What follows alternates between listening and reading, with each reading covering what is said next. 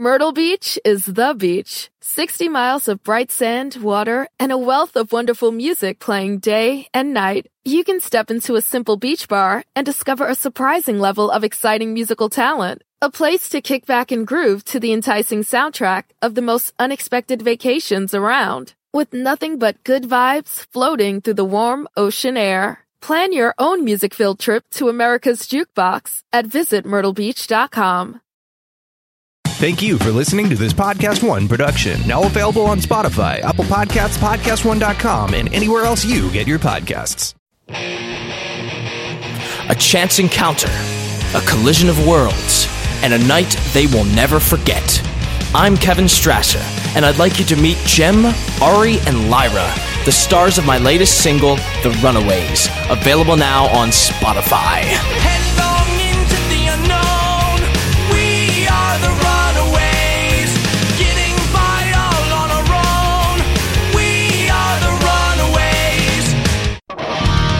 Since 1983, Eddie Trunk has been the voice for fans of rock, hard rock, and heavy metal. A best-selling author, host of TV's That Metal Show and seven national radio shows, including Trunk Nation daily on Sirius XM. Interesting. Eddie offers the world his news-making interviews, passionate analysis, honest commentary, and who knows what else. So welcome to the Eddie Trunk Podcast.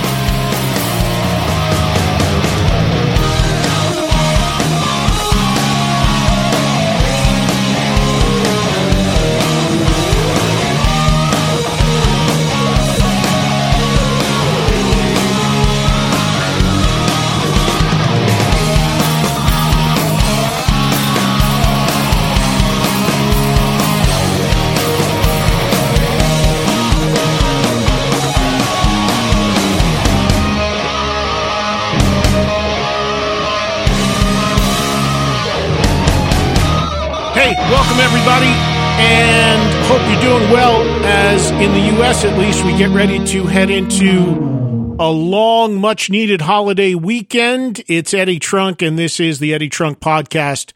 New episodes coming your way every single Thursday via podcast1.com, Apple Podcast, or of course, now totally free and available to you via Spotify.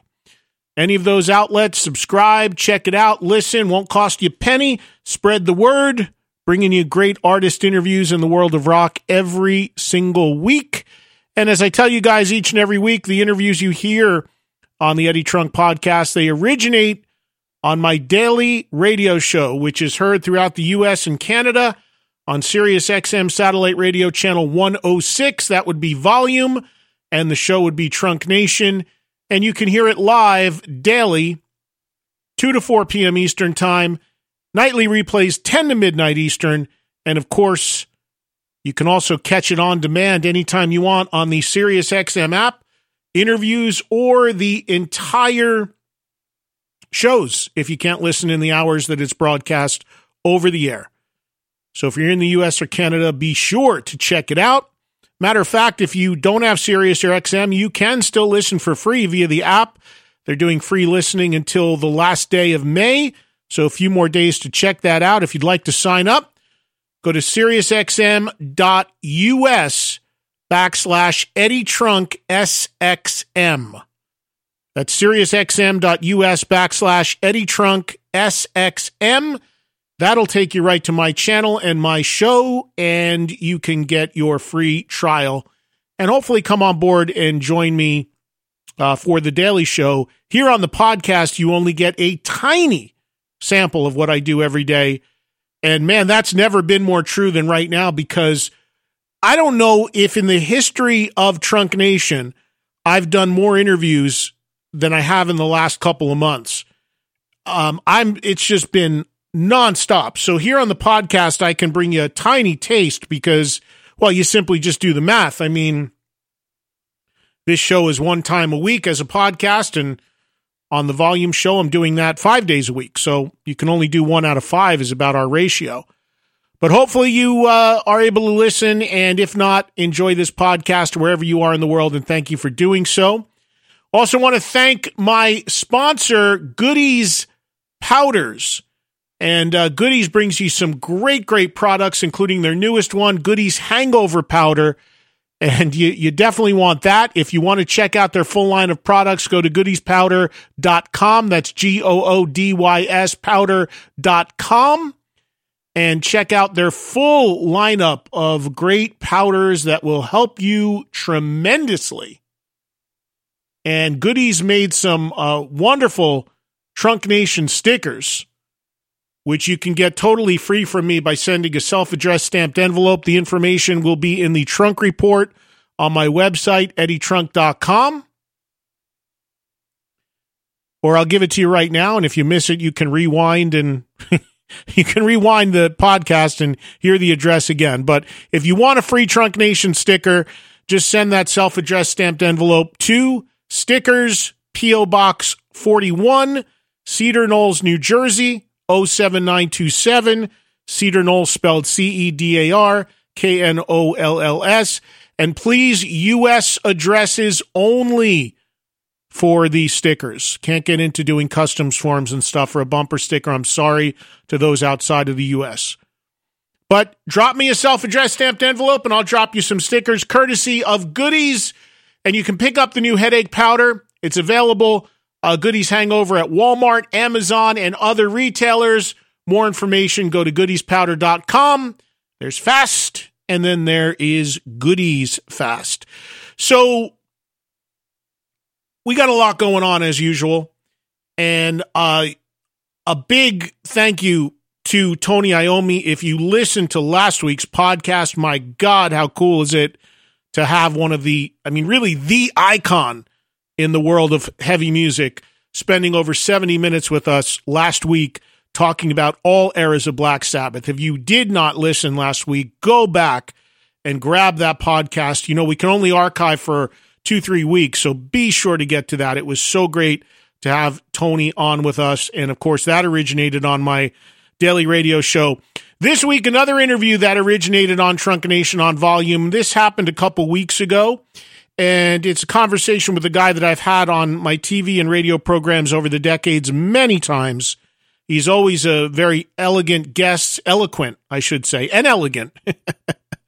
He's got one of the most tremendous manes of hair still of any man I've ever seen who is nearly 70 years old. Talking about David Coverdale, who you know best as the leader of Whitesnake, of course, spent time in Deep Purple as well. Coverdale Page, countless other projects and releases, solo records, and what have you. And he's become a wonderful friend over the decades and has come on my show many times. This time around to talk about a remixed version of Slide It In and a new compilation from Whitesnake. And also, as you're about to hear in the interview, it's kind of interesting that you know, David references an issue that we may be seeing a lot more with artists that we love going forward. Because of his age and just naturally slowing down at that age and maybe hitting some walls in terms of your energy level or in terms of your vocal ability, you know, David has toyed with the idea of retirement in the last, I don't know, five, six years here and there.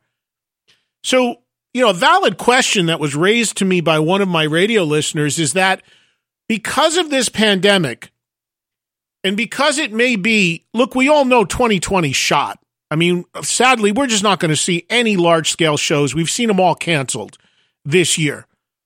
But that pushes everything another year. And for those artists that are 70 or past 70 or late 60s, even, who are in good financial shape and have been doing this 40, 50 years, have been knocking around and toying with the idea of potential retirement does this pandemic and the fear of potentially going back out on the road, does this potentially end these artists' days of touring?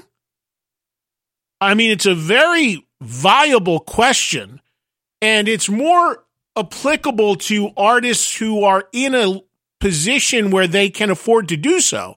Look, there's a lot of artists that need to tour and need to still work financially.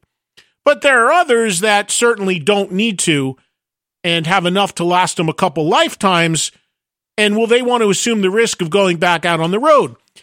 Listen very carefully during the interview you're about to hear with David Coverdale because he kind of references that you know, th- this may in fact result in him really doing quite a wind down in his career. Uh, he talks about some health issues with a surgery he needs to have, and then talks about the viability of him even potentially going back out on the road, which I think is really interesting. And, you know, we don't know if a vaccine comes out, people feel confident and things get back to normal in a year or so. Who knows? But I would not be surprised if we see some of these artists, and I'm not speaking for David. He kind of alludes to it a little bit, but we don't know. But some of these artists in this age group start to say, you know, it's I'm cool.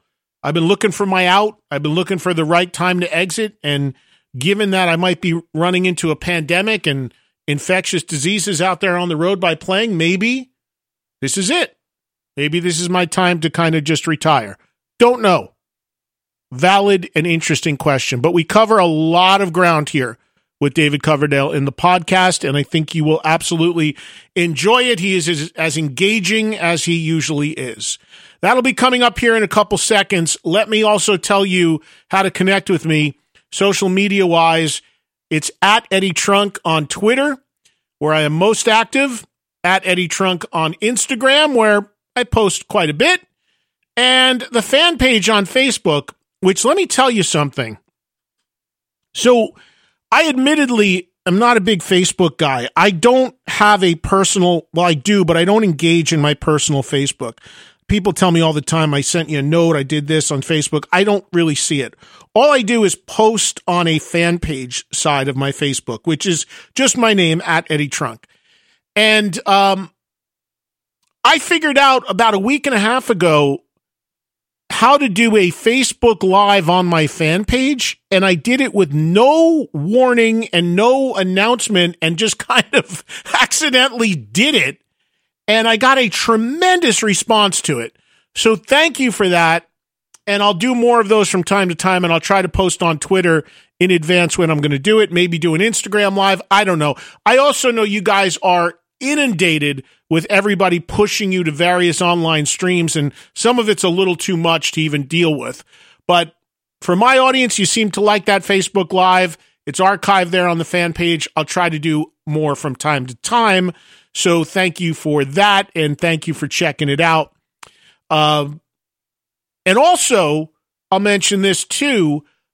There is an app called Cameo, which you've probably heard about, where people of note, whether they be athletes, actors, comedians, TV, radio personalities, do personalized videos for people for a fee. I am on Cameo now. If you are interested, go to their website or their app, search my name, and you will see the information if you'd like a personalized video greeting.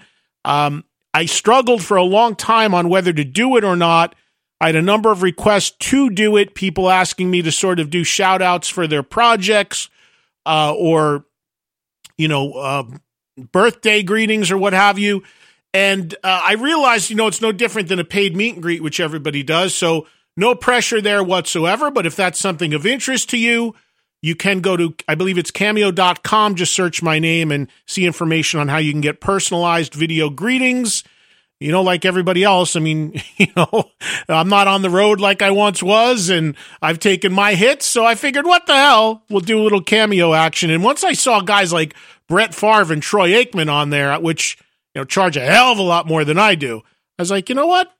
It's there. People want to do it. Great. No pressure if they don't. So check it out if you are so inclined um, and you are interested in such a thing as a gift or something for whatever use you'd like.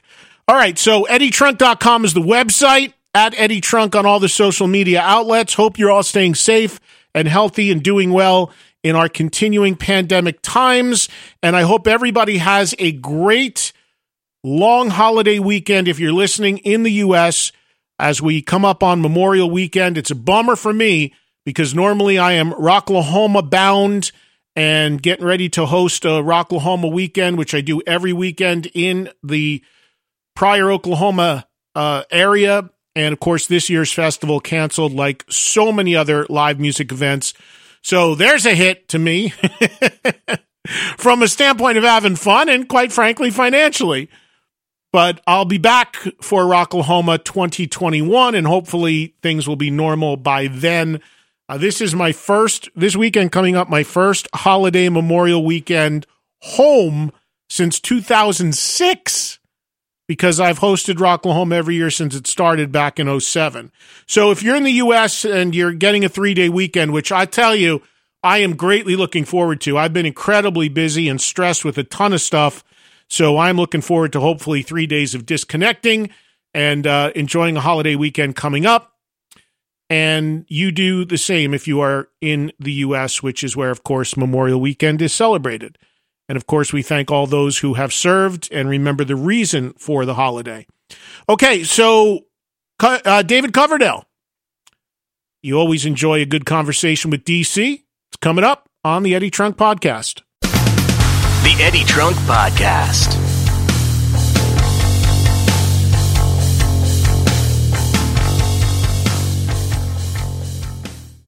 Podcast One presents. This is a collect call from Sing Sing. My name is John J. Lennon. I'm locked up for selling drugs and committing murder. I'm also a contributor for Esquire magazine and the Marshall Project. So I'm a writer and I'm a prisoner. Imagine trying to stay focused and talk about issues of substance with gates slamming, prisoners screaming, and PAs blaring in the background. Get new episodes every Wednesday on Spotify, Podcast One, and Apple Podcasts. This is the Eddie Trunk Podcast.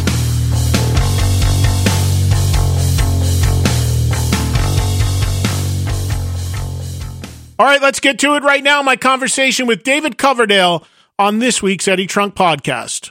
DC, how you holding up, my friend?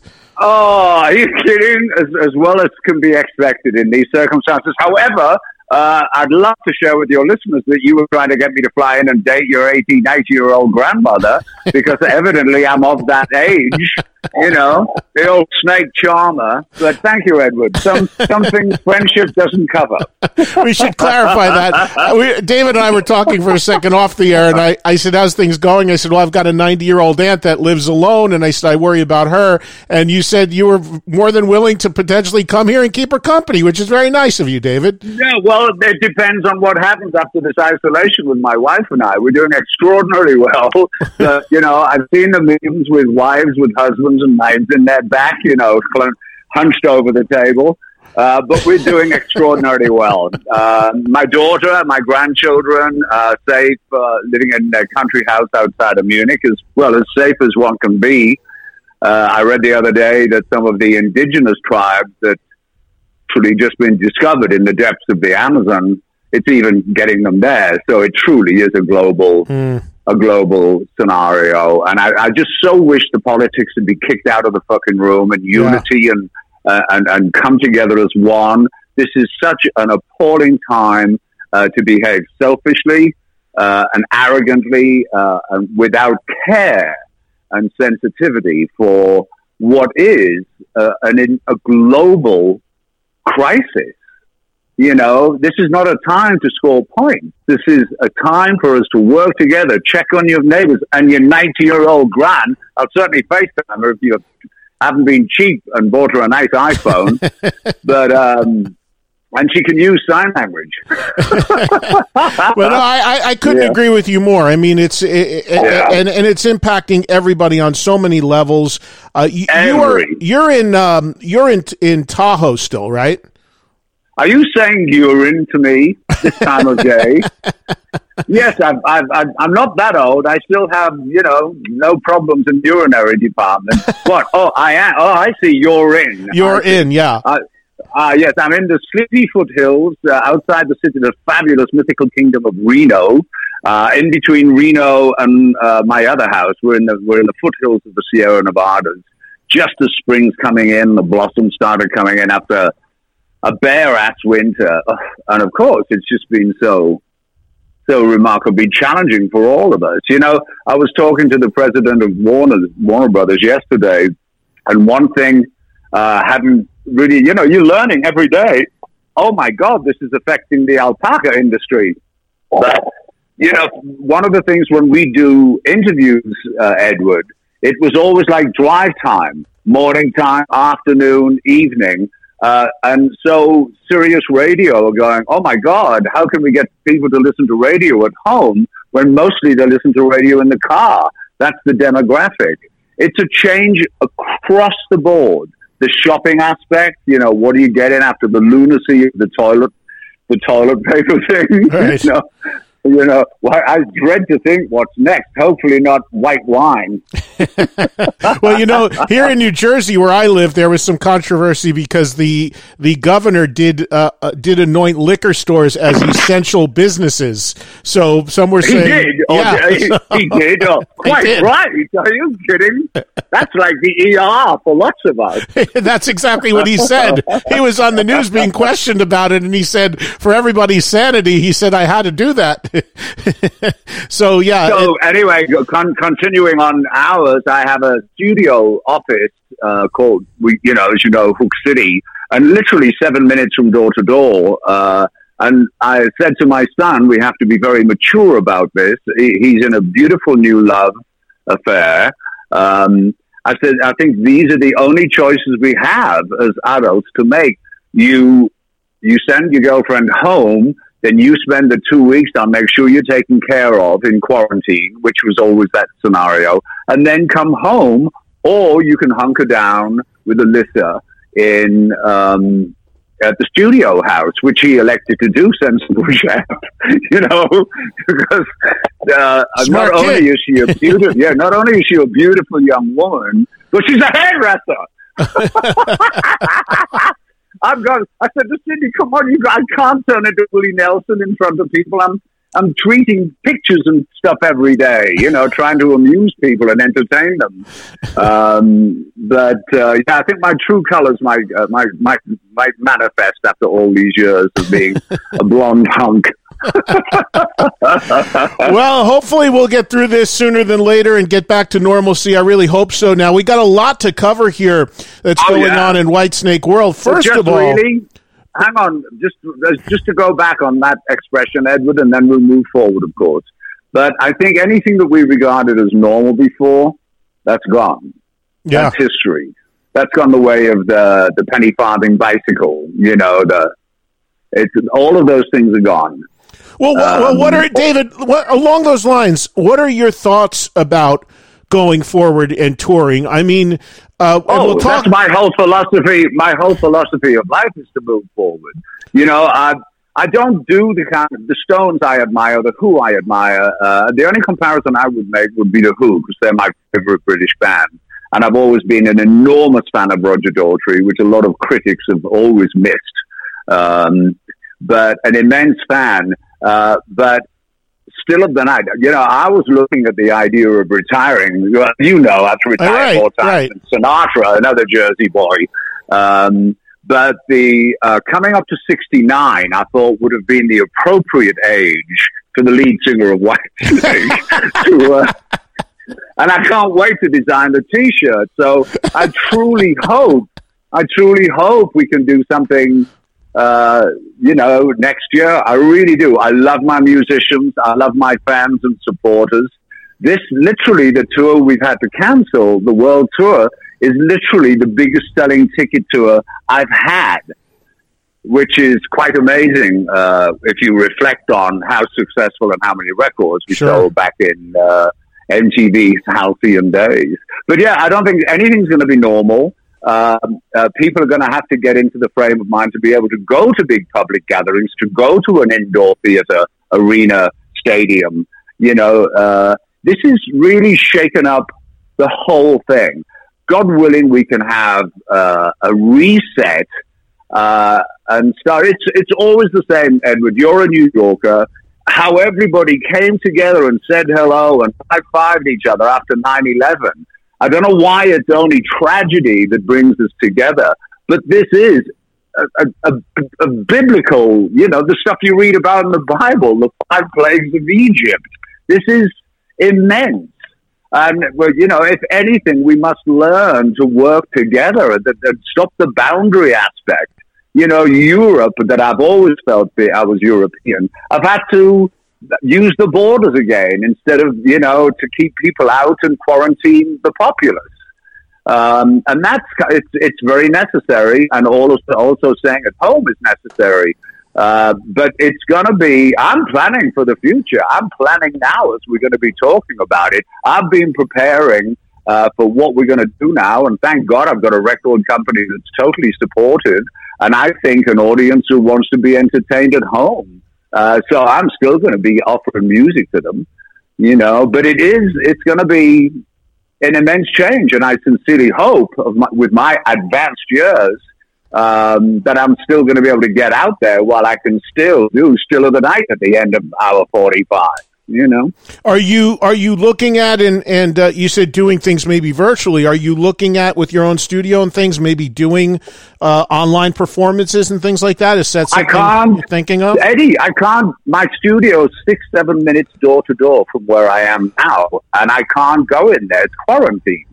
Oh, that's right. Your son, you know, your son and his girlfriend yeah, are my musicians. Yeah, yeah. Well, not only that, I'll be walking in there and, and cases of nudity and orgies going on. I'm, I'm you know, my, I'm, I've led such a sheltered life. I don't know where I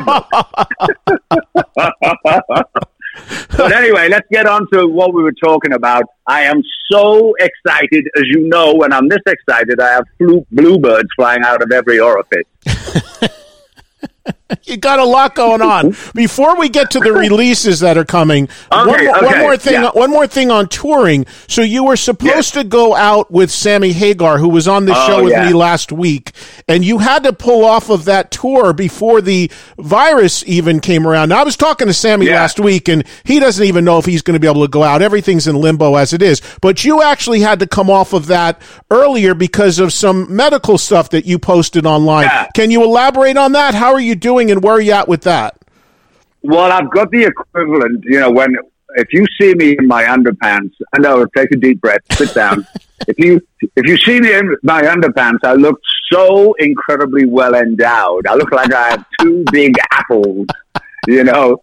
Um, I was performing in Melbourne, Australia, the first show of the year, and the second song into the set was Slide It In, and it's a big power projection song, as you know. Pop, pop! You know, what the fuck? you know, the show must go on, professional and stuff. I'm going, and I work with two young girls on my own stage dressing room, so I can't get my nuts out and go, hey, check these out, give me some ice, you know. So thankfully, Cindy was with me, and she said, "Well, just grin and bear it," which is is what you do when you're. I mean, I was so familiar with grinning and bear it for ten years of debilitating arthritis uh, in my knees, you know, but it wasn't comfortable. Um, uh, and yeah, so that was uh, that that that's been a cause because, of course, now uh, it's impossible. The Surgeon General of Reno was going to see me a matter of hours before the governor closed everything down and said only Oh. life threatening. This is potentially career threatening because I can't project. Fortunately, my wife and I have a beautifully balanced uh, relationship, so there's no screaming and shouting or uh, not like Frank Sinatra and Ava Gardner throwing spaghetti at the wall. And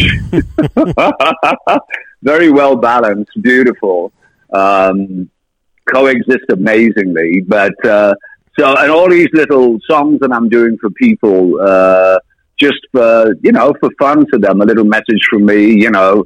Um, that uh, coronavirus blues. I don't know whether you saw any Yes. of them, and you know, uh, and then some people got in touch with Cindy through Instagram and said, "Oh, ask him to do some White Snake things." I'm going, I can't sing that, you know, my nuts. So this is And, this is uh, um this is ser- this is you just mentioned something though that I think is really um uh, uh, stunning and concerning for people that are are fans of, of yours and there are many Yeah. that you worry that this could potentially be career ending. Well, it's career threatening. Uh, there's no way I could do it now. The bonus on that tour I did with the Scorpions in Australasia. Um, I don't know whether you heard. Klaus had uh, after the very first show, I had my hernias pop uh, in a in a uh, explosive way, and that night Klaus was rushed to hospital to the ICU, passing a kidney stone. I heard about So that. it was yeah. a, yeah, it was so I had these immense breaks to calm these puppies down with ice, although, you know, the moment I was doing the next show in the rescheduled Sydney, Australia, it was there again. But you know me, I've been doing this nearly 50 years, so the, the show must go on. You've got to try to chew that down. But I had such an amount of time in between shows, I could recover somewhat and, and prepare for the next one. Had we gone into Japan, which is the normal two days, day off, two days, I think I would have been potentially in still in Japan after going in for emergency surgery, but that was cancelled at the last minute. Um, uh, and that was uh, almost uh, a grace period for me. And then when I saw my doctor after the prerequisite at that time, five days after arriving back from Asia, you know, everywhere I went in Australia, Singapore, which is now having a dreadful time, Jakarta, uh, we were temperature tested before in the country and when we left, before we got on airplanes, until we got home, till I got home to LAX. Welcome home, Mr. Coverdale. I went, uh oh, we're in trouble. Mm. You know, so, I saw my guy, and he looked. I, sh- I showed him. You know, I can show you. I can show you the hernias without the the twig and two berries. Um, but it looks a lot better with underpants on. I look like that African American guy doing all the memes recently. You know, Oh, right, um, right, right, right. Yeah, Yeah, yeah, yeah. Thank you. about, I don't yeah. want to expound. Yeah, yeah. I, Yeah, don't I know exactly what you with that one. mean. but that's what it looks like. It totally looks like a serpent in there, but it's not. It's like two fucking fresh eggs or lemons uh, stuffed down there, and it's it's kind of painful.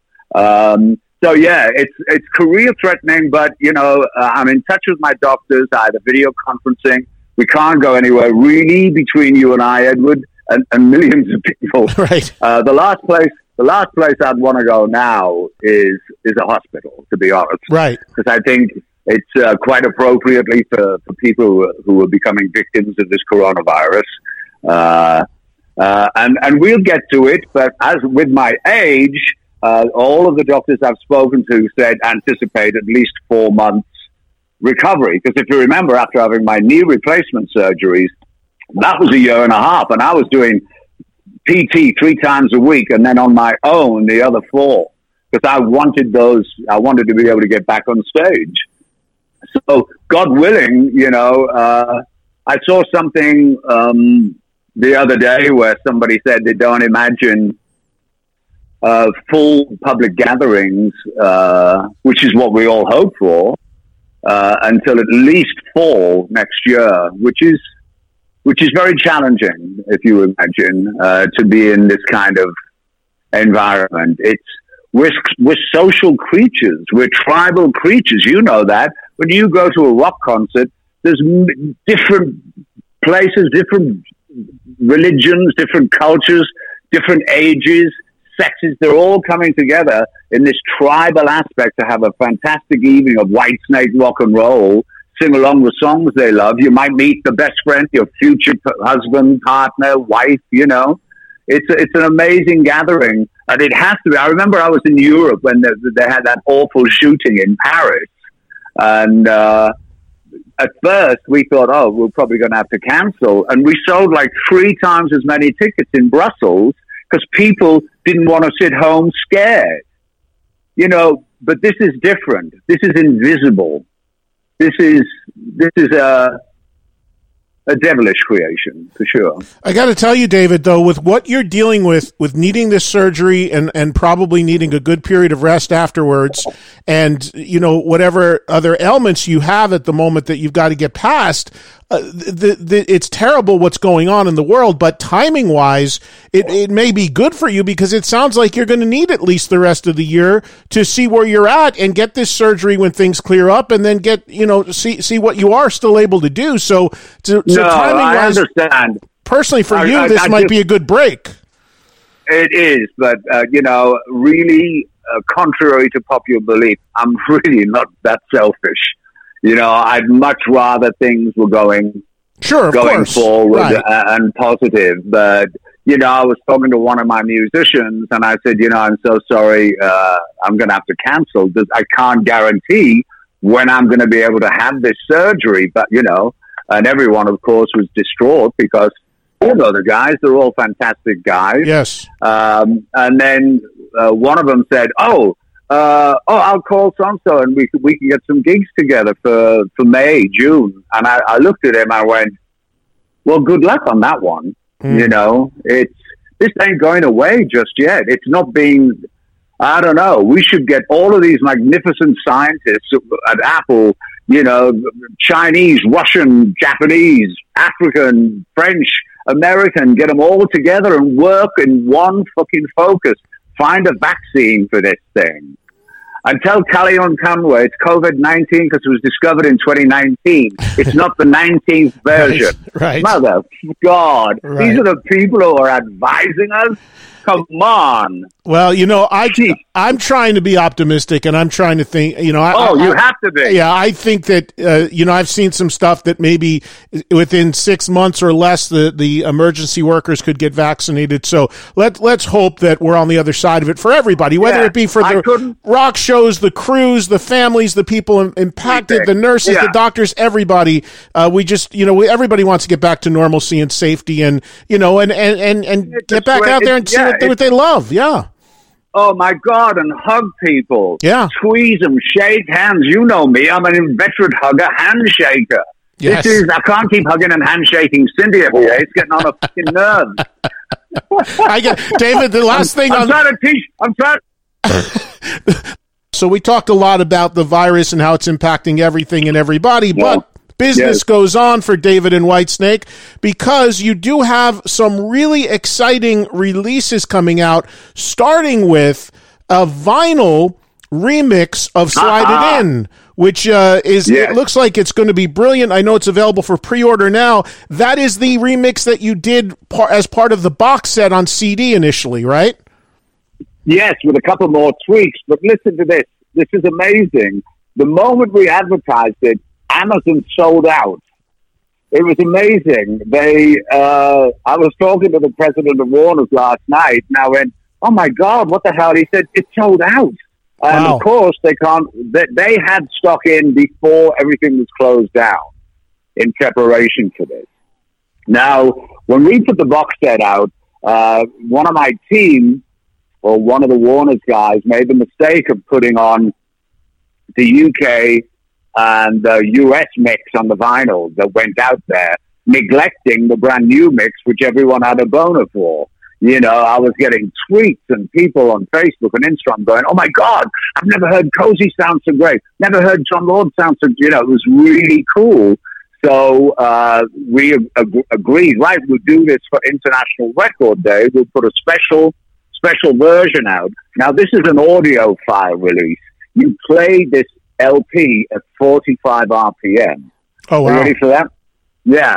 It's you know, when they cut it at 45 RPM, it's better because she can cut louder uh, and and uh, much much better quality. So you've got more stylus, uh, more vinyl going past your stylus per second. So everything sounds clearer and more clean. Um, and it's on uh, transparent red vinyl, you know, very sexy, very Slide It In um, and it's uh, 180 grams. I, I remember that from cocaine days. I don't know what the hell that has to do with, with vinyl, but I'm sure your vinyl fans will know. But yeah, it's very exciting. But uh, I think uh, Warner's needed to stay with the actual release date, although International Record Day, Vinyl Day, have moved their uh, scenario. Um, another thing of hoping for the best, moving it a month or so down the line. Right. Uh, but you know, so we had um, a May release or uh, I think the end of April, May. Um, I've spent the last three years after working with a, a, a fabulous young man called Christopher Collier, um, who I brought in to help me. You know, you know Michael McIntyre Of for course. years. You know, we've worked together for so long, over thirty years Right. but we were so over close. I was coming out of, um, you know, writing the Flesh and Blood album with Joel and uh, and Reb, uh, and recovering from knee surgery, living on handfuls of synthetic opiates, which really wasn't as much fun as I remembered um, when it's for a legitimate reason. So, you know, but when it came time to mix the album, I didn't feel confident enough that I had the perspective to do it. So, you know, I talked to the band and, and, and Mikey, uh, and Joel had had this guy mix his first solo album, said he's really good. So I just flew it in um, and see what he was like. And I left him, I went to my office and he went to the studio. Uh, and a couple of hours later, he said, Do you want to have a listen? And, and he had two or three tracks mixed. yeah, it was it was amazing, and and sonically it was fabulous and fresh. Um, all I had to do was a couple of tweaks. As if he he made a cake and I just did the icing. Happy Mhm. birthday, Eddie! You know, in bad font.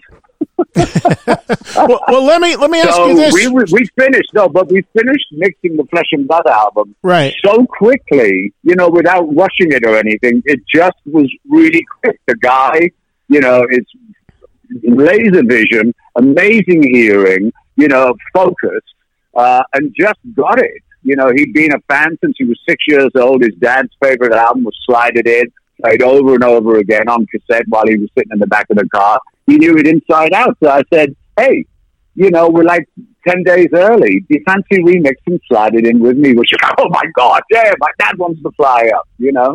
um, uh, and I was thrilled, and it was really amazing. You and I discussed this once before, as weird as it sounds to, to some people. But we're mixing, and I'm going and hearing the individual performances because it's an uh, analog tape we recorded originally It's been transferred to digital. So, because we work in a Pro Tools high definition environment. So, I'm hearing studio dialogue, talk back stuff that I haven't heard for 35 years. More, you know, hearing Jon Lord talk and he and I joking and, um, and having fun with the tunes. But hearing, you know, Jon's breathtaking, because I've said for years, uh, uh, Ritchie was the, the creator of, of the Deep Purple uh, rock sound, but everybody in there cr- uh, contributed to the overall sonic identity, or more so than Jon Lord's left hand Yeah. on that customized Hammond organ. You know, my God, Chris Collier and I would look at each other like hairs on our arms standing up hearing th- these great sounds. Cozy, my God. And it was very funny because Cozy was so loud. Uh, we were working in, I don't know whether you remember the studio. We used this studio um, called Musicland in Munich. Mhm. Um, and we couldn't, the, the, the room was dry, and Cozy and I had been talking about big live, uh, bonzo esque, physical graffiti style drums. So I said, Here, it's all concrete stairs. Let's open these fire doors and see what we get. So we opened the doors. It was pretty wild, uh, um, you know, ambience. So we built, we built a fucking shed going out into this stairwell, concrete stairwell. Oh my God, the drum sound was incredible. But four floors up, there was a bunch of shops, and a florist was on the receiving end of Cozy Powell's Huh. Panzer Division sound, you know. So I literally, uh, for two weeks, had to send her a hundred dollars worth of flowers every day uh, uh, for us to be able to record, and we had to finish at six, you know. But the sound was thunderous, you know. But all those things, and I turned around to Chris and I said, "I swear to God, I feel the energy of Mel, Cozy, and John standing behind us." And when I closed my eyes, I could see them with their hands on our shoulders, like validating what we were doing. It was such a such an amazing emotional experience. And I said, you know, let's just keep doing this and in honor of these guys because their performances, sadly, of course, physically we've lost them.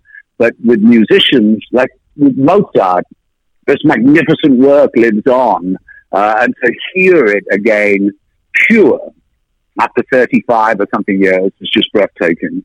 So and, and It was the- really validating. Yeah, so so the so Jon Lord and and of course Cozy, uh, both as you said, sadly no longer with us, but their performances are incredible. The interesting thing about Slide It In now, with a third version available now on this vinyl and in the CD box Yeah. set, is the album actually has uh, there are two completely different versions of it in terms of guitars because originally it was released with I think with Bernie and Mel, right, and then you no, redid it with no, Sykes. Bernie.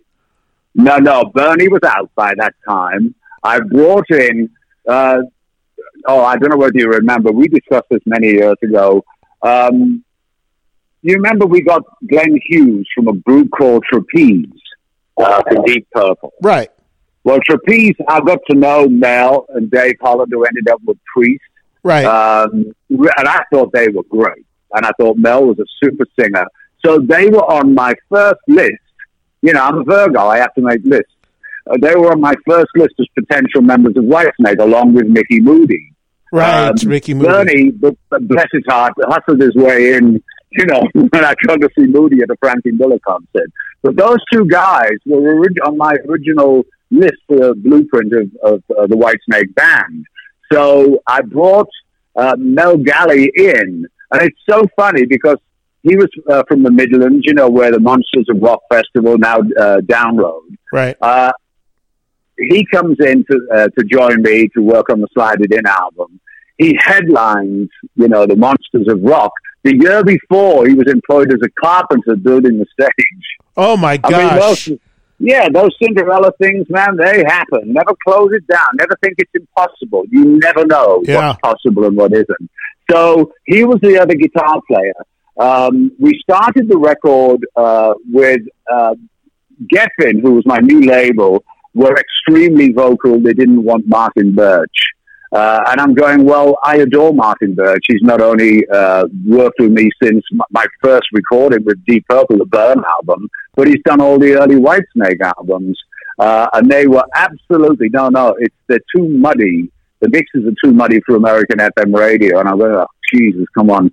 So they got us um, Eddie Kramer, of course, who I go, oh my God, he did Hendrix, for God's sake. You know more about it. He did Kiss, I think, or whatever. But Sure, Zeppelin, yeah. thing. Oh my God, you know. So I thought, oh, I'm in for a bunch of stories. It just it didn't it didn't work out particularly well. Uh, and several times I stopped Cozy from actually putting his lights out, which would have been most unpleasant.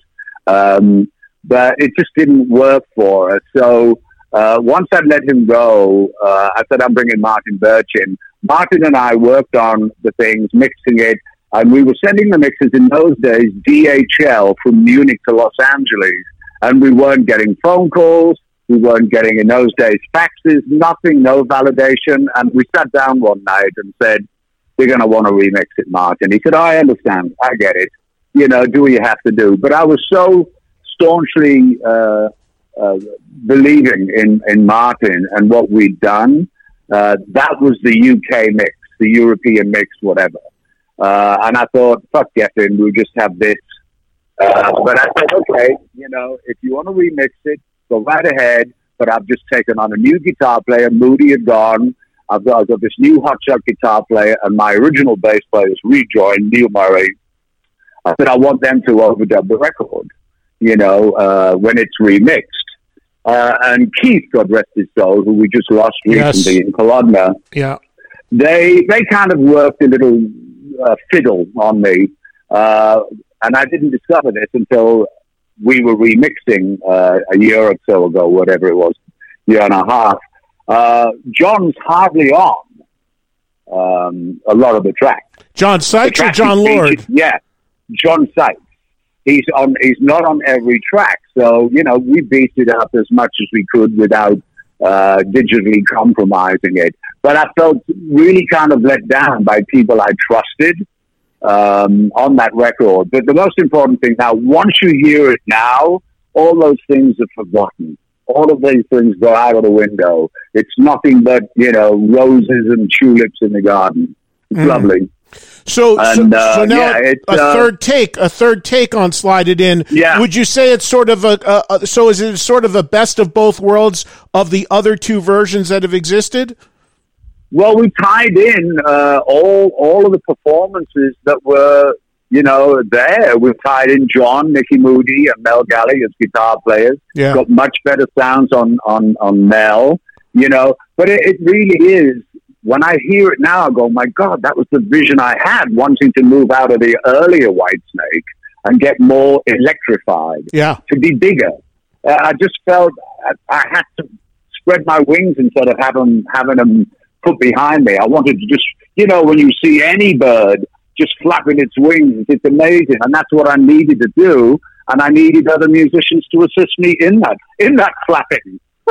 Right, and to mo- and to as you know here in America, to most people that was their introduction to your band Whitesnake. I mean, even though you had had many records before, Slide It In and the videos for it, and you know, Love Ain't No Stranger and the title track and Slow Oh, and yeah. Easy. That was really for a lot of people their introduction to the band in this country. Oh, indeed, indeed. So when they, you know, go to the record stores and see like 13 Whitesnake albums, it's like, what the hell? Right. Um, but the but the circumstance is, uh, Whitesnake, as I discussed yesterday with the Warner's guys, it's an incredibly successful uh, catalog band. We, you know, we've worked very hard on you know good records, good songs, particularly. I've always focused on songs, as you and I have talked before. Um, so we sell significantly pretty much every year. Even so, I mean, still Deep Purple, I see very healthy six figures a year from. You know, so I've got almost a 50 year career that continues to sell. We just did a fantastic catalog deal with Warner Brothers Rhino Records. And I know I'm in good hands now. All my work is under one roof. And I'm very capable, solid, uh, caring hands. So that's huge. Yeah. You know, but what we've done here, we've taken for, for uh, I, I don't know whether, I don't think you're old enough, but you may remember Vinyl Days. Um, straight after Monterey, there was such an incredible uh, surge of really creative music. Moby Grape, Big Brother and the Holding Company. Oh my God, Janis Joplin, um, Taj Mahal, The Flock with Jerry Goodman, who ended up working with John McLaughlin and Mahavishnu Orchestra. All of these astonishing artists appearing at this festival. Uh, and, and that amazing guy, Clive Davis, he signs them all. Doesn't know what he's going to do with them. And he signs all these artists to CBS Records, Columbia Records, or whatever it was. You remember? Yes. And they put out to see, you know, because Universal, remember the old uh, joke about Universal? They had so many artists and singles. They'd get a handful of singles thrown up in the air and see which ones landed first. And those are the ones they'd promote. You know, because they had so many. But what they did, some really enterprising uh, guy or girl that uh, said, why don't we put a, a teaser album out, a compilation album out? And, and it, it changed the whole dynamic of the music business. It was called The Rock Machine Turns You On. And I don't know whether you remember it. And it featured, and I was introduced to The Flock, to Moby Grape, uh, Taj Mahal, these bands that, I, oh no, Janis, of course. These people weren't crossing the water. They were brand new Right. absolutely brand new and astonishing, uh, creative, fabulous music. You know, the Byrds, dear God, you know. Um, it may have been influenced by the Beatles, but they were tying in jazz and blues. You know, Janis was just one of the greatest Caucasian wailers I've ever heard in my life. Um, she'd rip the rip the song to bits, you know. Um, but it was a thing called Rock Machine I Love You and Rock Machine Turns You On. And they were bargain price uh, vinyl records. And that was like the key to the treasury for me. So I discussed this like a couple of years back with Warner's. And I said, look, we can't keep doing box sets. It's, you know, ex- it's extravagantly expensive, even with all the treasures we're putting in there. And they've all, we've released four, I think. They're really successful. I said, we have seven albums that we're going to be reintroducing over the next five years, six years, or whatever. You know, why don't we do teaser albums to say this is what's coming? So I've worked on this idea called the Red and White Blues Trilogy. Mm-hmm. Um, and uh, the first one, uh, we'll start white actually, is White Snake the Rock album. And everything is remixed. The Slide It In tracks are even tweaked more than they are on the, uh, the anniversary box. But we've taken songs from an album I, I wouldn't let Geffen release in the States because we were out of friends called Restless Heart. That's been remixed and added. And, and after working with Coverdale Page and the Slip of the Tongue, I worked with Adrian Vandenberg and Denny Carmassi, the drummer from Heart, and Coverdale Page at that time, uh, on making a more organic thing, which was initially going to be a David Coverdale record, you know. Uh, and then EMI said, no, no, no, uh, we want this as a Whitesnake record. And I honestly hadn't designed it and structured it as a Whitesnake record. So we toughened up the guitars or whatever, but it was it was very you know we wanted to make this kind of organic return to the roots kind of thing. I don't know whether you've ever heard it because it was never you know only the uh, it was only available here on import. Um, No, but I've So heard I've heard the that. tracks. I've heard the tracks I've heard the rock album. They've sent me in advance of the remixes Okay.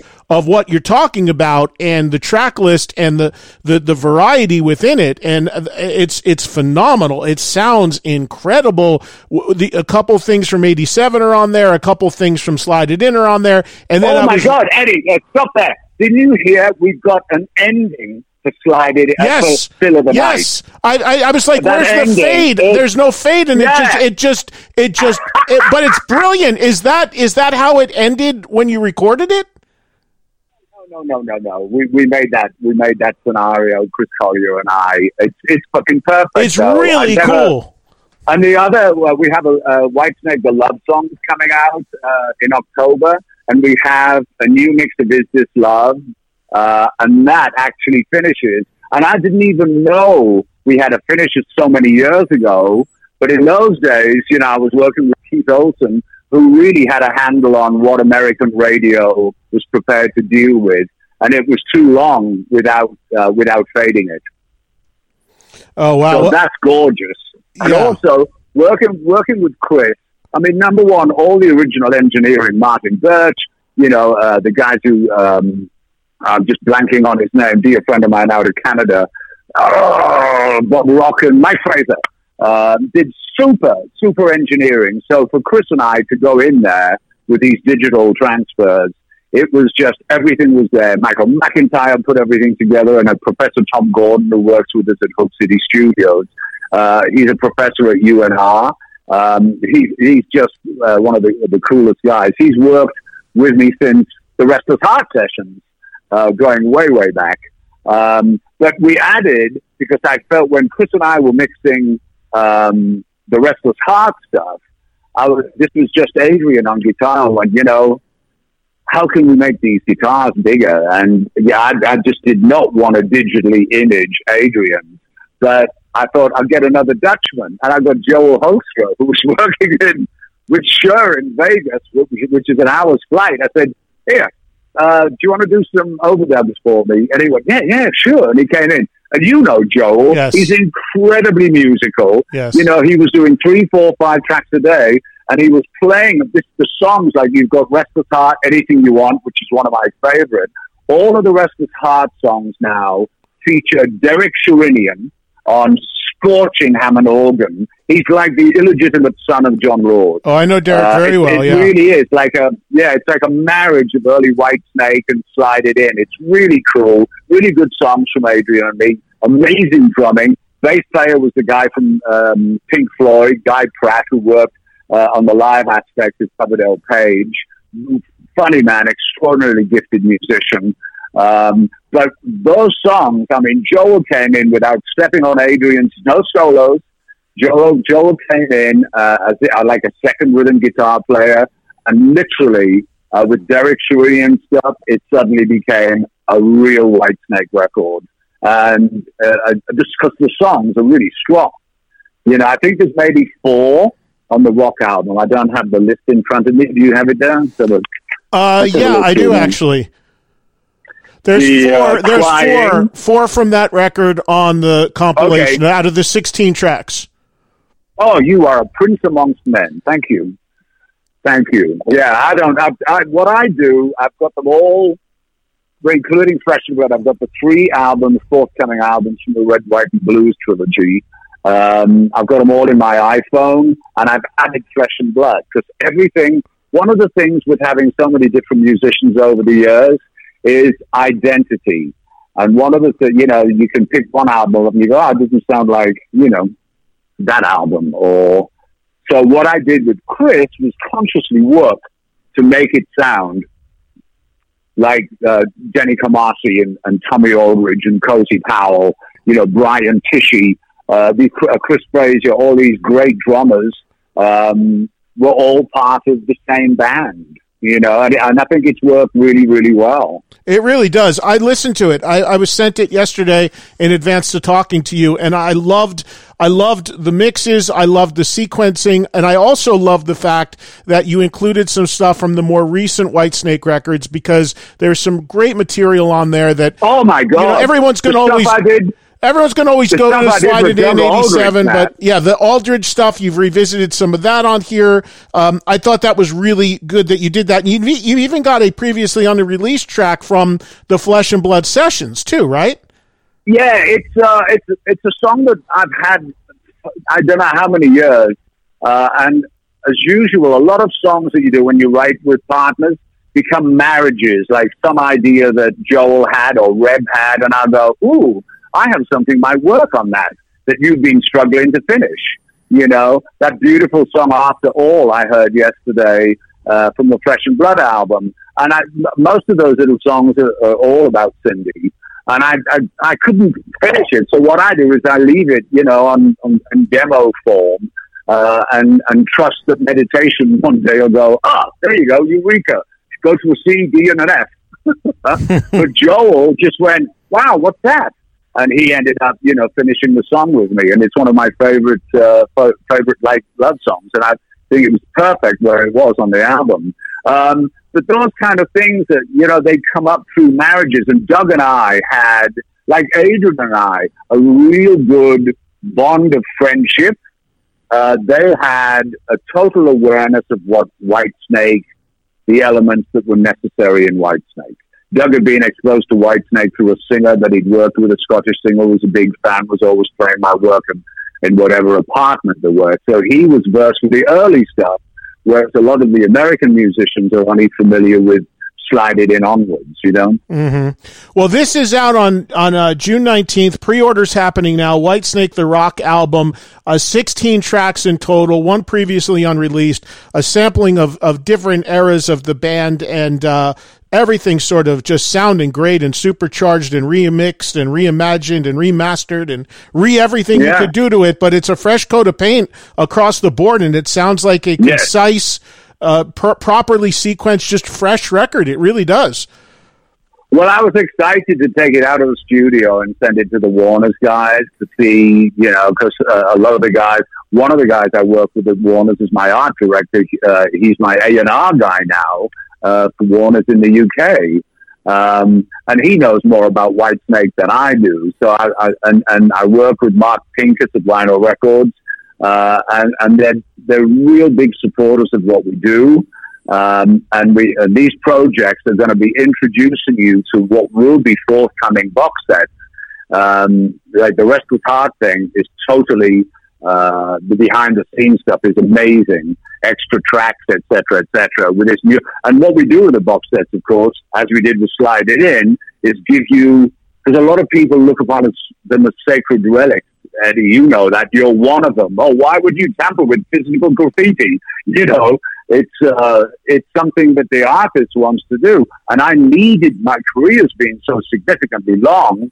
I wanted things to to be sound great on your radio show now with these magnificent satellite radio, you know, as new music, and some of it, you know, sounds dated. But that's why with the box sets, we're putting everything in there, including the new polished version. Right. To see what you think. Right, You and know, I, I never, got- I, I'm, a, I love, I love, uh, you know, I'm as old school as the next guy, David. But I, and I, but I never ever mind when artists do things like this, as long as the original version is also still made Yeah. available if you want it. I just, don't, I don't like Yeah. it when it's instead of, but in addition to, no problem. It's, it's fun to listen to new Yeah. interpretations.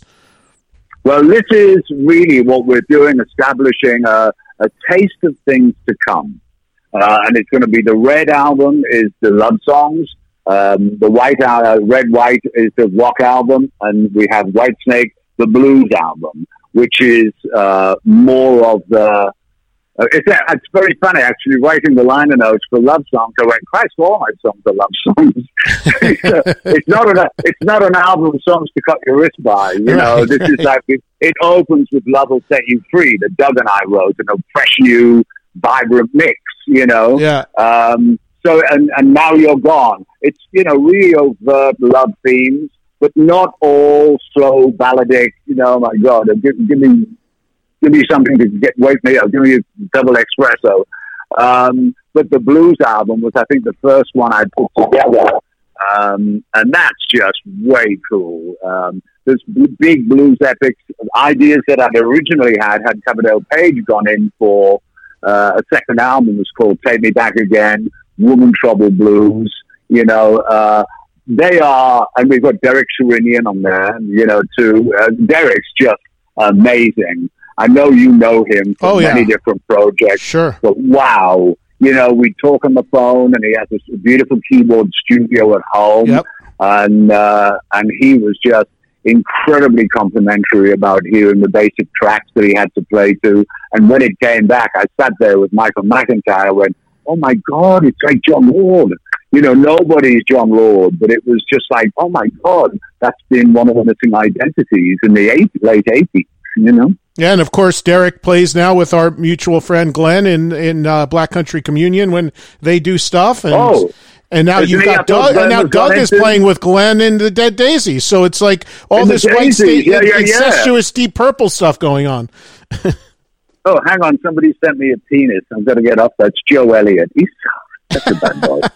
if his mother, if his mother saw what he tweets me, I swear. Please send Joe my best. Tell him, tell him we're in deep conversation here. We can't have this nonsense going on. Oh man, no, I've got to tell you though, I was sort of off last night at uh, Warner's, just making sure we were all together uh, to do this because you know I was just recently reading an article where some artists are feeling it's insensitive to to push music uh, on people. This is not pushing or whatever. This is, you know, to me, music is an incredible companion. And one of the things I've said for many years to people, if you like this song, whether it's Here or Go Again, Sailing Ships, Is This Love, these are songs to stick in your pocket, to walk with you on your journey, to go with you. You're never alone with a Whitesnake record, you Yeah. know? And I've been saying that. I wrote songs like We Wish You Well. Um, uh, and I, I and I spoke to Rhino, and they said we want to go with it. We're just going to go a little bit later. It's all this is all new. We have to learn. You know, one of the things I sell like seventy percent physical, thirty percent digital. I'm going to have to talk people like, listen, if you can't get the the, the, the the vinyl or the CD, stick it in your iPhone. It's great. Yeah, yeah. No, and I think You people know? people are looking for uh, you know, it's a weird time, but people are looking for some fresh things. You know, for sure, Well, for yeah. sure. I'll, t- I'll tell you, my my uh, social media is growing by thousands every week, Eddie. You know, people are potentially lonely; they want company, and if we can do anything to keep people company, I'm fucking there, right there. Yeah. You know, in the best possible taste. This is not, you know, nobody's anticipating, you know, top ten this or whatever. This is. He's, here's a taste of things to come if you need some company now, you know? Well, and I, I fucking personally am thrilled. I've got out of these songs working with uh, my team at the studios, uh, uh, particularly uh, Christopher Collier, who works with Korn and stuff. A very, very gifted young man, early forties. Um, Jesus, I'm working with children. Um, but uh, he just brought a beautiful freshness in, and I, I've given him, without a question, a, a- an artistic opinion because you can teach an old snake new tricks. You know, so all of all of this stuff, it, it's just incredibly exciting for me at this time of my life. You know, uh, w- which I could look upon as like the twilight of uh, of, of my life, uh, in essence. You know, as young and youthful and as vigorous as I feel, uh, other than these two ostrich eggs in the underpants. the, uh, this is just, you know, i it, it's an amazing, amazing time to see people coming together. You know, I'm not watching the news. I'm an, I'm an inveterate news hound. I cannot watch the news. Right. I, I get my news from the BBC uh, website, and there's no sensationalist headlines. There's nobody screaming fearsome, frightening political divisiveness or whatever. It's just reportage. Uh, uh, but for me, not to watch the news is unbelievable. Yeah. You know, my wife and I have just finished Schitt's Creek, which I recommend to anybody. It's hilarious, touching, and, and it's people who are kind of locked down from the life they knew. Uh, the relevance is remarkable. Um, we just watched Drive to Survive on Netflix about Formula One, the seasons 2018, 2019. I got into that through Cozy Powell, God bless him. Uh, it's a breathtaking series. But if you want music while you you can't watch the telly while you're vacuuming or dusting. You're right. That's Get your get your AirPods in. Get your AirPods in and, and, and stick the rock album on. I guarantee your housework will take five seconds. Hey, before I let you go, because we've been talking for a long time, I want to ask you a couple of real quick things, and we want to remind everybody. It might feel long to you, Trunky. It may feel long to you. I haven't had anybody to talk to. June, June 19th is when when the rock album comes out. We want to Yeah. remind everybody about that, and they can pre-order it right now. So I I came across. Speaking of watching things, I came across the other day on YouTube. You go into those rabbit holes of you watch a band you like, Oh, and then yeah. all of a sudden it recommend this, recommend that. There was a documentary on Deep Purple. Uh, I, I, it was very well done, so it seemed like a very legit the thing. BBC thing. Getting Tighter, the story of Mark three and four Deep Purple, and uh, Oh, Jon, a great interviews with Jon Lord. Glenn was in it. You popped up in Oh, I'll it. have to find that. It's. I'll send I you the popped link. Up in it. I'll send you the yeah, link. I, it's, yeah, It's I'm as honored as I stay in touch with Ritchie and Glenn. Uh, that's the only connection I have, other than receiving my royalties. There's no uh, no love lost there. So you know, usually, if you know if Ritchie won't do it, then you won't see me. But they'll take stuff from other places. It's but it's really got nothing to do with Glenn or me or Ritchie. Really, uh, it's a power unto themselves there. Uh, and they're welcome to it. Thank God I've had more success with my white snakes. But um, Right, but the but thing yeah, the thing that was amazing about it, it was very well done. It was very respectful, and it was for for me watching it. Um, it, it, what was um, what's amazing to me about it, David, and I always wanted to ask you about this is. You, you had this ba- you and Glenn coming into that band and making Burn, which is such a brilliant record, and and you're you're com- you're coming into that band, and at that point the band had only existed five years previous, and a huge lineup change, uh, changing the singer, Yeah. changing the Oh, bass amen. player. But what's incredibly brave. yeah, but what's remarkable to me about Purple when I look at footage and stories like that is even with a change of that magnitude, you guys were still huge around the world. And and here you It's- are yeah, a kid, you were a kid thrown into this gigantic machine. I can't I can't even imagine what that was like for you. It was uh, well. I got to tell you, it gives me the greatest pleasure to tell you that uh, um, that they were incredibly nurturing. You know, Glenn had had his experiences and stuff with trapeze and some success. I think basically Texas. They were they were big in Texas, like everybody's big in Japan.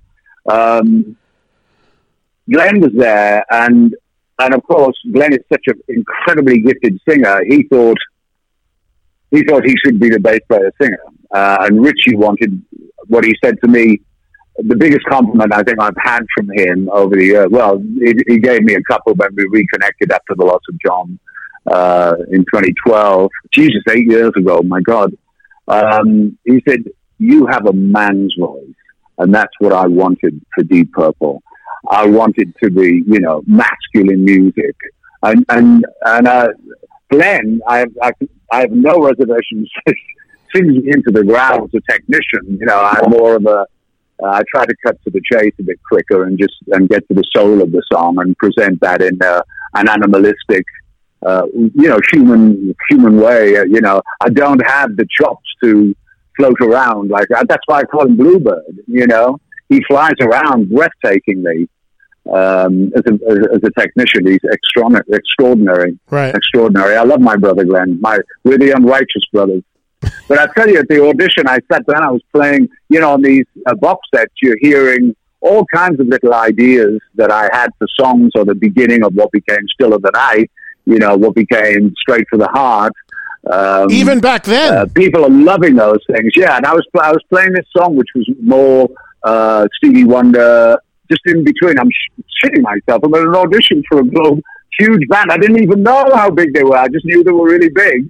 So while they're taking a bathroom break, I'm playing a piano piece a little bit, and Glenn comes over and goes, "Oh, what's that?" And I started to sing, and she's the kind of girl, major seventh stuff, you know. And Glenn started harmonizing with me. Oh my dear God, that I'd never experienced that. It was like a soulful bluesy Lennon McCartney, that amazing blend Yeah. of McCartney and Lennon's voice. The Everly brothers, you know, uh, uh, the Unrighteous brothers, and that's when they were born. But I think the job that got me the uh, the song that got me the Deep Purple job was yesterday. Believe it or not, go figure. Wow. Do you remember? Do you re- was there immediate acceptance to you and Glenn from the get go? Because what it looks like is you the band just picked up and continued playing arenas and stadiums around the world. There was usually Yeah. a major lineup change, replacing a singer and a bass player, like had just happened. There's a huge drop off. Things have to be rebuilt. What's remarkable to me about the Purple story and that change is from an outsider, and I was too young to have been there, but from an outsider, Yeah. it looked like it was seamless. It looked like the audience just came right along with the next wave of, of you and Glenn's Well, it- arrival. it's very interesting. Our first show was supposed to be in Aarhus in uh, Denmark, the Christmas tour. Um, and the gear couldn't get there because of winter storms. So the first show became Copenhagen at a place called the KB Halle. Uh, and, and I knew Copenhagen, the only place I knew in Europe. I'd been there with a small band living, living up, sleeping on people's floors and couches. Um, when the, uh, the promoter who brought us over to do clubs and stuff like that uh, never paid us. You know, the usual old stories. But Copenhagen has a very special part in my heart and soul. Uh, so we're playing there, and I, I, I, people keep sending me pictures of this evening. I'm walking across the stage, not with a glass of wine, Edward, a bottle of wine. but what was amazing was this collective sigh of relief by the management who were there and the existing members of, of, of Deep Purple.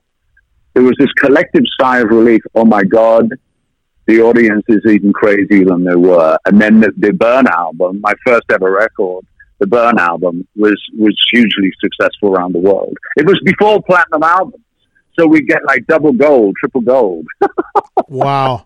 Now you, you said you're still yeah. in, you're still in, you still talk to Ritchie. You, you've reconnected with him. You're in touch with him. Yeah, we had our Easter. Well, uh, Candice and I were laughing about uh, they were working on um, Diamonds and Rust, an old Joan Baez song, and I said, "Well, actually, I'm working on Vacuum and Dust." You know, so we laughed about that. You know, and I wished him a huge happy birthday. That was huge on my social media. Um, yeah, amazing, amazing. Uh, he's in good hands with Candice. She's a doll. Um, and, and, and we just send our best. When we were communicating after the loss of Jon, uh, he was extremely complimentary for making, uh, making it so successful on my own and not milking the tits of a dead cow as he, as he accused the current or whatever. I'm not going there.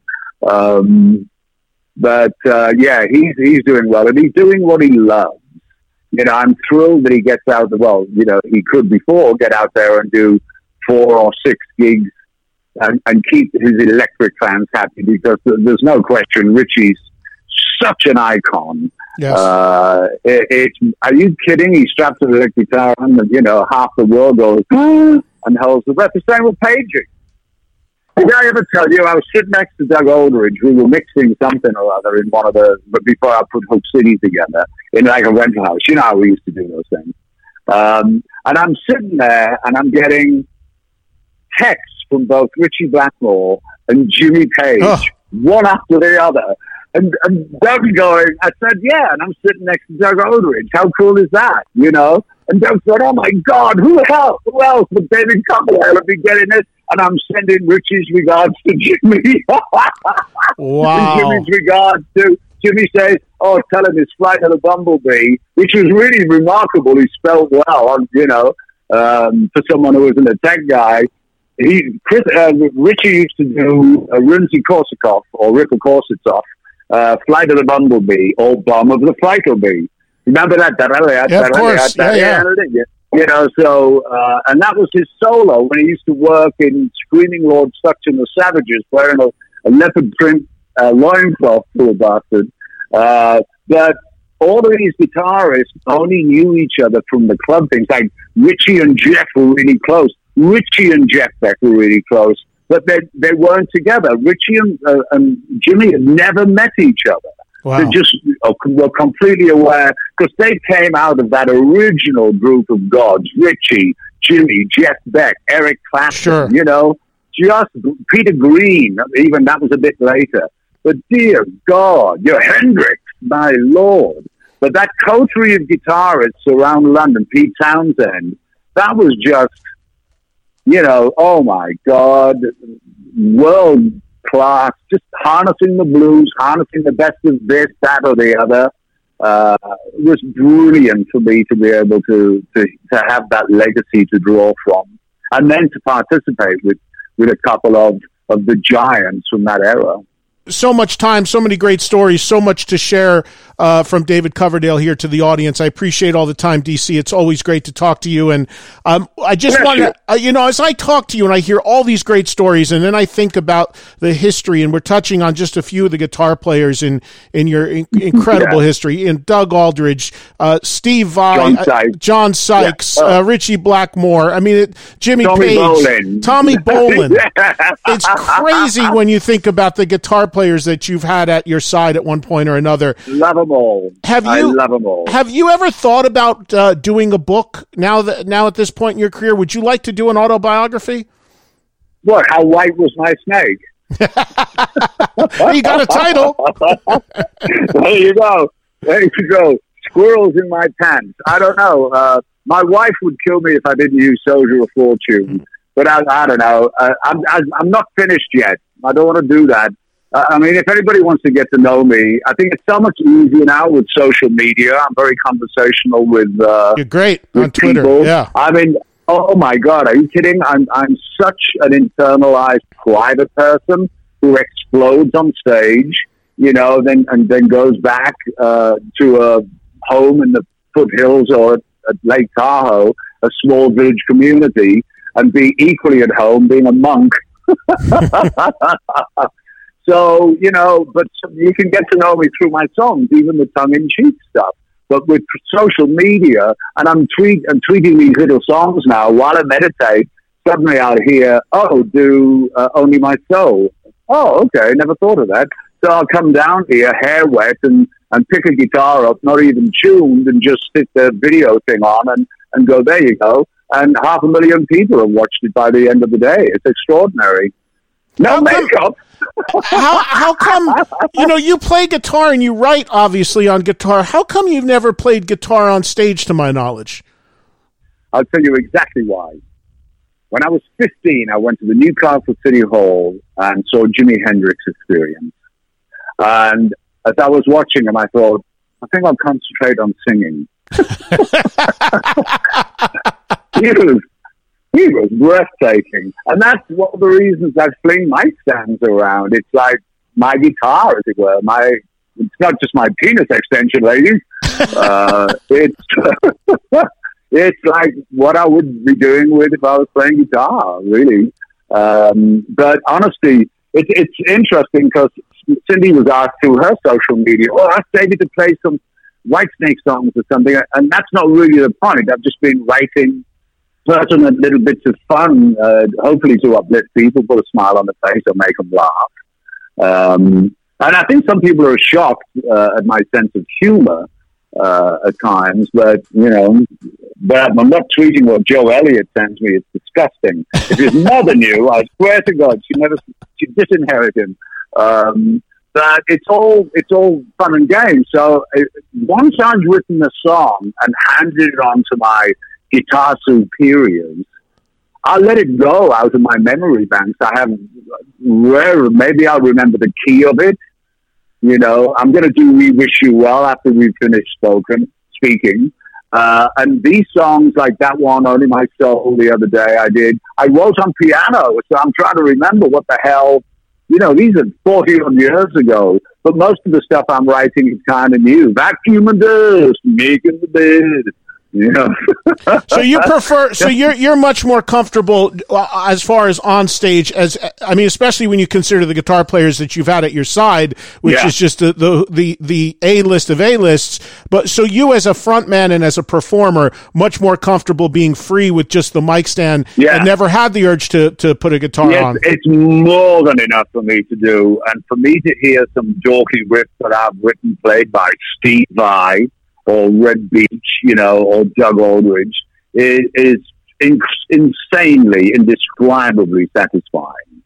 Um, you know, I turned around, somebody tweeted yesterday, I swear, I don't know how they recorded it, but they sent a still of the night from Barcelona on the Slip of the Tongue tour or the Liquor and Poker tour, 1990.